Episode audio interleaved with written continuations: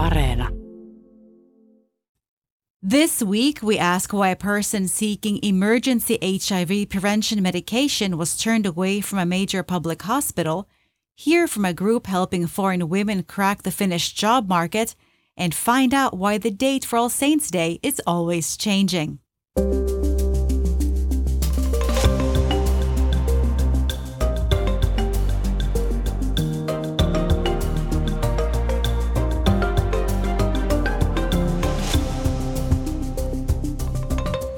Hello, and welcome to All Points North, the podcast that's always on call. I'm Zena Iovino, and joining me today is Mark B. Odom. It's great to be in the studio with you again. Hey, Zena. I haven't been behind the APN mic in a long time. It's kind of like before times being back at the office, isn't it? If you say so, but I'm not used to it yet. This week we tried something new, didn't we? Uh, yes, we did. We thought Yle News could try out something new, especially as brand new social and healthcare elections are approaching. And as we know, you don't need to be a Finnish citizen to vote in these county elections. But back to the point, we set up our first Twitter space yesterday. It's basically a live audio conversation that anyone can join. Now, someone who joined in that conversation was Teemu Kammonen. He's worked with designing Yle's election compass. Finland, as you know, Mark, is no stranger to election compasses. Mhm. They've been around for a couple of decades and many voters rely on them. Here's Teemu to tell us more. It's designed uh, for voters to study the election candidates' opinions and choose their vote.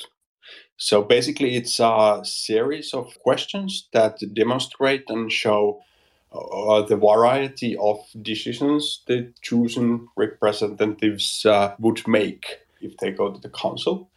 And so you can put your own opinions, answer all those questions that are relevant for the political separation, if you will, for the candidates. And um, according to those answers, you get all the candidates that are the most uh, aligned with your opinion or the set of opinions you like to choose. So, this is really a chance for you to become involved. What do you want to ask county election candidates? What do you think should be on the election compass? This time around, we're really trying to get your input. There's a survey on our website at yle.fi slash news for you to suggest questions or topics. And of course, we also want to hear what you think about the elections on the podcast. So get in touch via WhatsApp at plus 358 44 421 0909. And of course, we have an excellent, really simple guide to the county council elections on our website too, if you want a bit more background. We've just talked about the upcoming election designed to improve the provision of health and social services in Finland.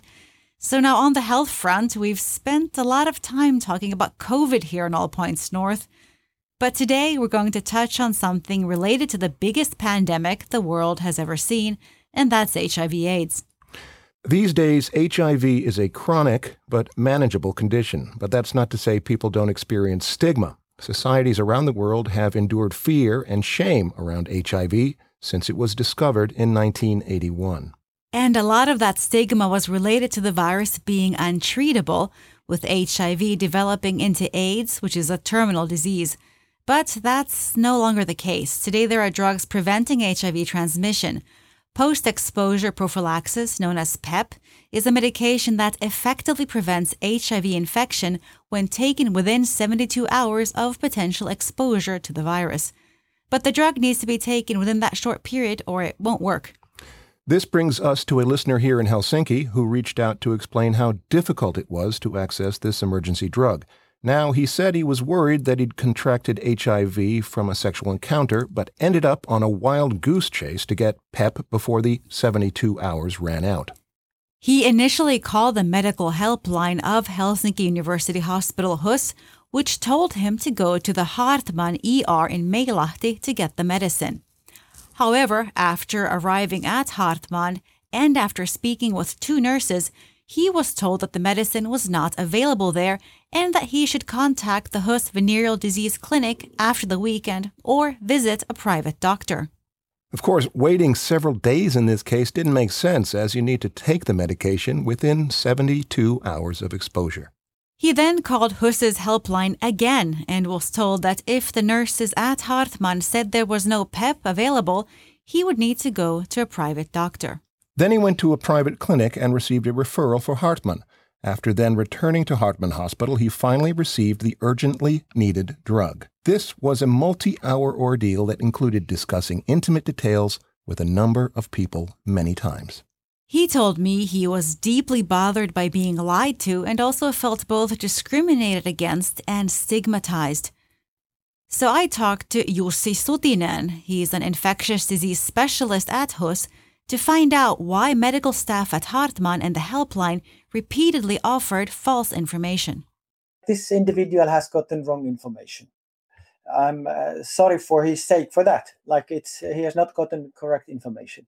PEP, post-exposure prophylaxis, is a very effective way of preventing HIV when it's done correctly, and uh, it should be done the sooner the better. We aim to get it done in in a couple of hours. So basically, what the specialist is saying here is that our listener took all the right steps but was repeatedly misled. Yes, Sutinen said advising someone to get PEP from a private doctor is just plain wrong, since private doctors can't even prescribe it. You can actually only get the drug from a hospital pharmacy in Finland, and you need a number of tests before actually getting it. Sutinen also said the main problem our listener faced at Haartman was a knowledge gap which he said he would address. People don't want to be mean there. It's a lack of knowledge. Uh, they're professional people and must be retrained and trained and retrained. So certainly call for that. Well, we'd like to believe that we all get equal health treatment wherever we go, but to that end, Sutinen said something rather startling. There's a lot of this kind of at random effect. The ones who happen to call the switchboard of Meilahti and happen to be connected to our uh, infectious disease clinic, which is not open all, all day at all. But those phone calls get very different treatment from from the one this person got. And that was Jussi Sutinen, an infectious disease specialist at Helsinki University Hospital, who also told me that it's really important that hospitals get this kind of feedback from patients when things go wrong. Mm-hmm. We also heard from Jenny Tigerstedt, who works with HIV prevention at HIV Point. She said the case we've described points to lack of knowledge and poor attitudes. You can work uh, in Finland as a nurse for like years and years without uh, having that you don't have to do, do that you don't hear about PEP or you don't hear about HIV issues, and it has to do that the HIV is uh, we're low prevalence countries. There's not so many cases. Jenny told me Finland sees an average of 150 new HIV infections every year, though last year was a record low, possibly because of COVID. There might be that in the emergency place they only have, I don't know how many cases, and they have hundreds and or thousands of people with different problems, and then they only have few cases of PEP. And I'm not saying that this is a reason why they should treat people like this. Not at all, because they can always refer a person to a doctor, and then a doctor decides decides uh, what to do with that. And that was Jenny Tigerstedt from HIV Point. But before we move on, we should probably mention that PEP is a month long course of anti HIV drugs. But there's also something called PrEP, which is a treatment plan to prevent HIV before a person's exposed. Let us know what you think about what happened to our listener needing access to HIV prevention drugs. You can reach us on WhatsApp at plus 358 44 421 0909.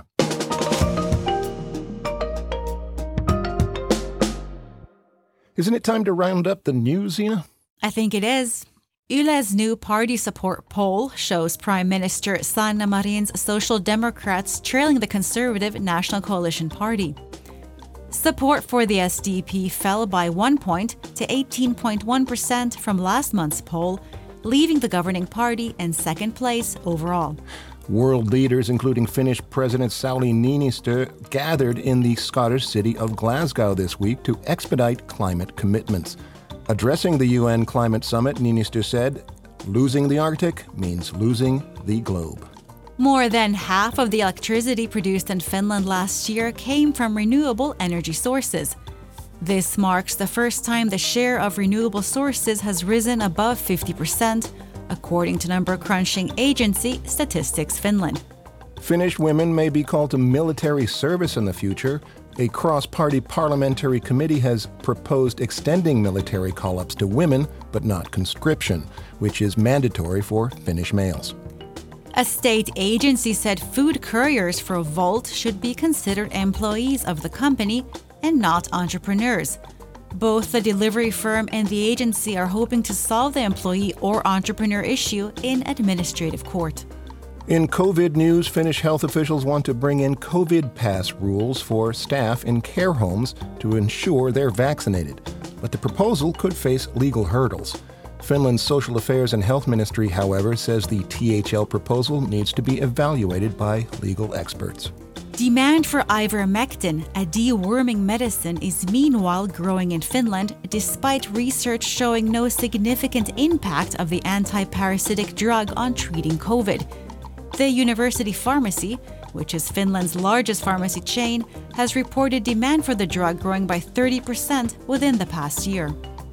The Ministry of Agriculture and Forestry is preparing a permit that will allow for the culling of 20 wolves next year. The ministry said the move aimed to secure a balance between a viable wolf population and meeting the needs of people living in areas where wolves roam. And finally, there was applause as well as criticism about the city of Helsinki's announcement that it would stop serving meat at all of its events. Starting next year, meals at city events will be exclusively plant and fish based. Meanwhile, the city said things like coffee, tea, and bananas will have to be sourced from fair trade providers.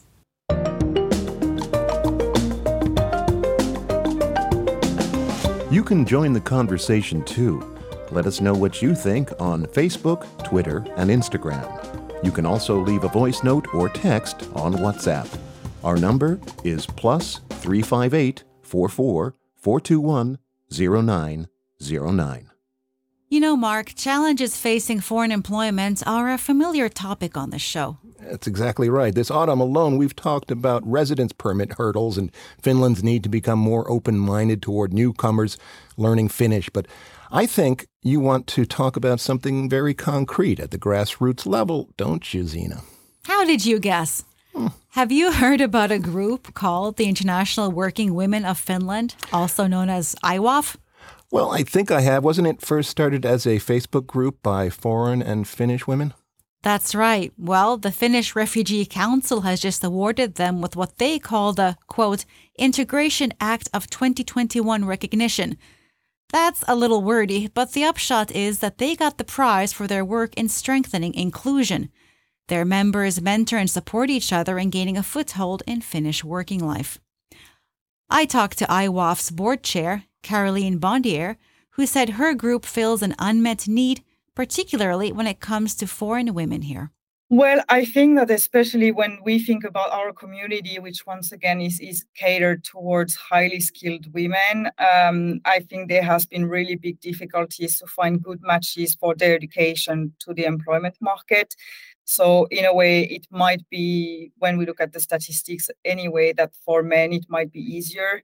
Uh, men with immigrant backgrounds it's easier for them to find work. And uh, generally speaking you know there is discrimination in finland against women regardless if we are foreign or not. That's also shown in the gender pay gap and so on.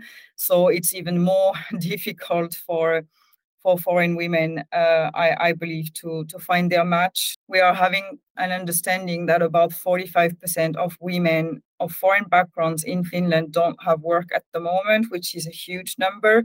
And we know that many of them are actually um, very interested to be in the workplace. So that's what we try to help them with. One of the feedback that at least I get quite often in, in private messages and such is that thanks to our program, for instance, they have a much better understanding of what are the requirements from companies in Finland towards the application and how do you network and how do you build this kind of like unique package that seems to be needed in Finland versus other countries like US, Canada, or or even Germany, where it seems to be based purely on qualification and not who you know or how you write your CV or how you make your application and so on. So I think in that sense, like we have built that awareness. You, you said something very interesting about Finnish employers. You need like a unique uh, application package. What does that mean?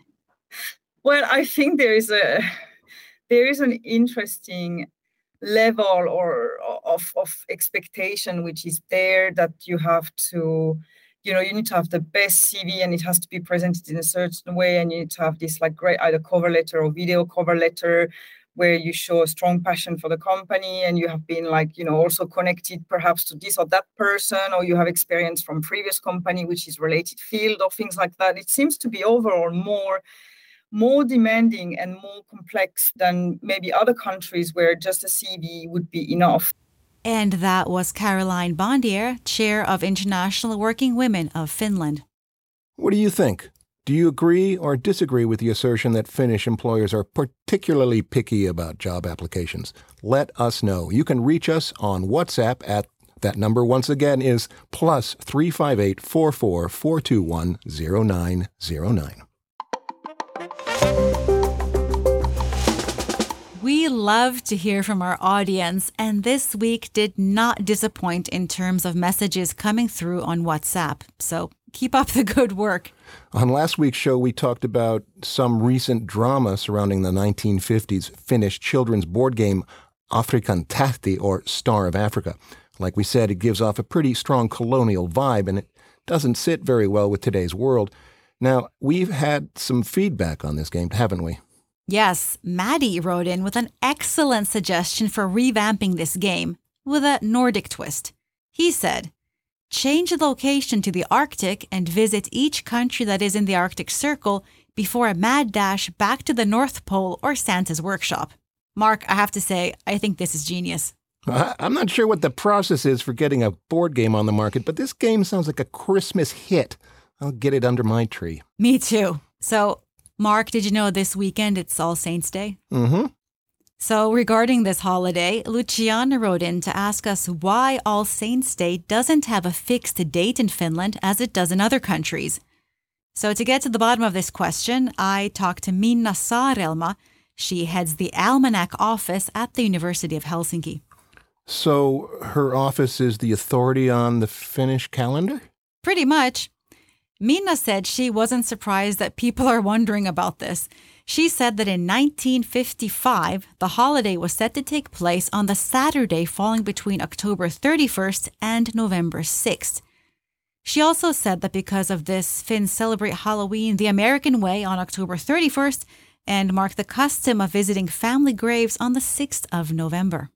That's interesting and something I didn't really know. Thank you, Luciana, for helping us learn something new.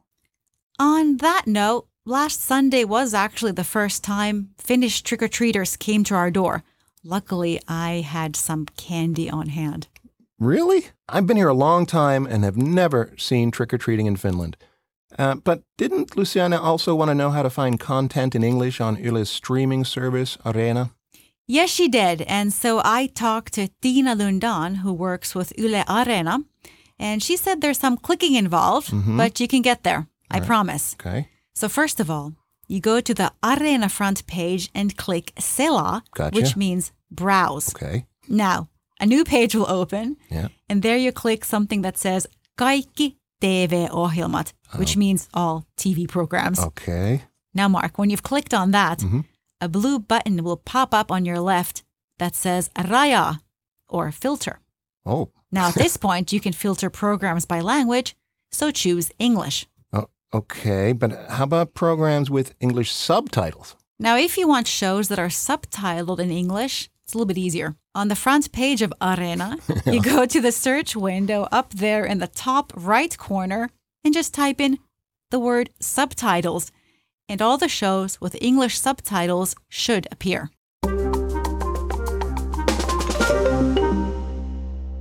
The weekend is quickly approaching. As we just heard, Finland observes All Saints' Day on Saturday, which means things will be pretty quiet. I think this will be a good opportunity to take it easy. What about you, Mark? Any special plans? Well, gonna take it easy. Planning on streaming Misha and the Wolves on Areena. It's it's actually a documentary about a woman who wrote a book about escaping the Nazis in World War II and sheltering with wolves as a child. But I, I don't want to give out any spoilers if you're not familiar with this wild story. That sounds super interesting. I guess all that's left to do now is to thank you, Mark, for doubling up today as presenter and producer of the show with me today. I should also thank our sound engineer, Laura Koso, and you, our audience, for listening in. Don't forget to check our website at yle.fi slash news for all the latest updates. Bye. Bye.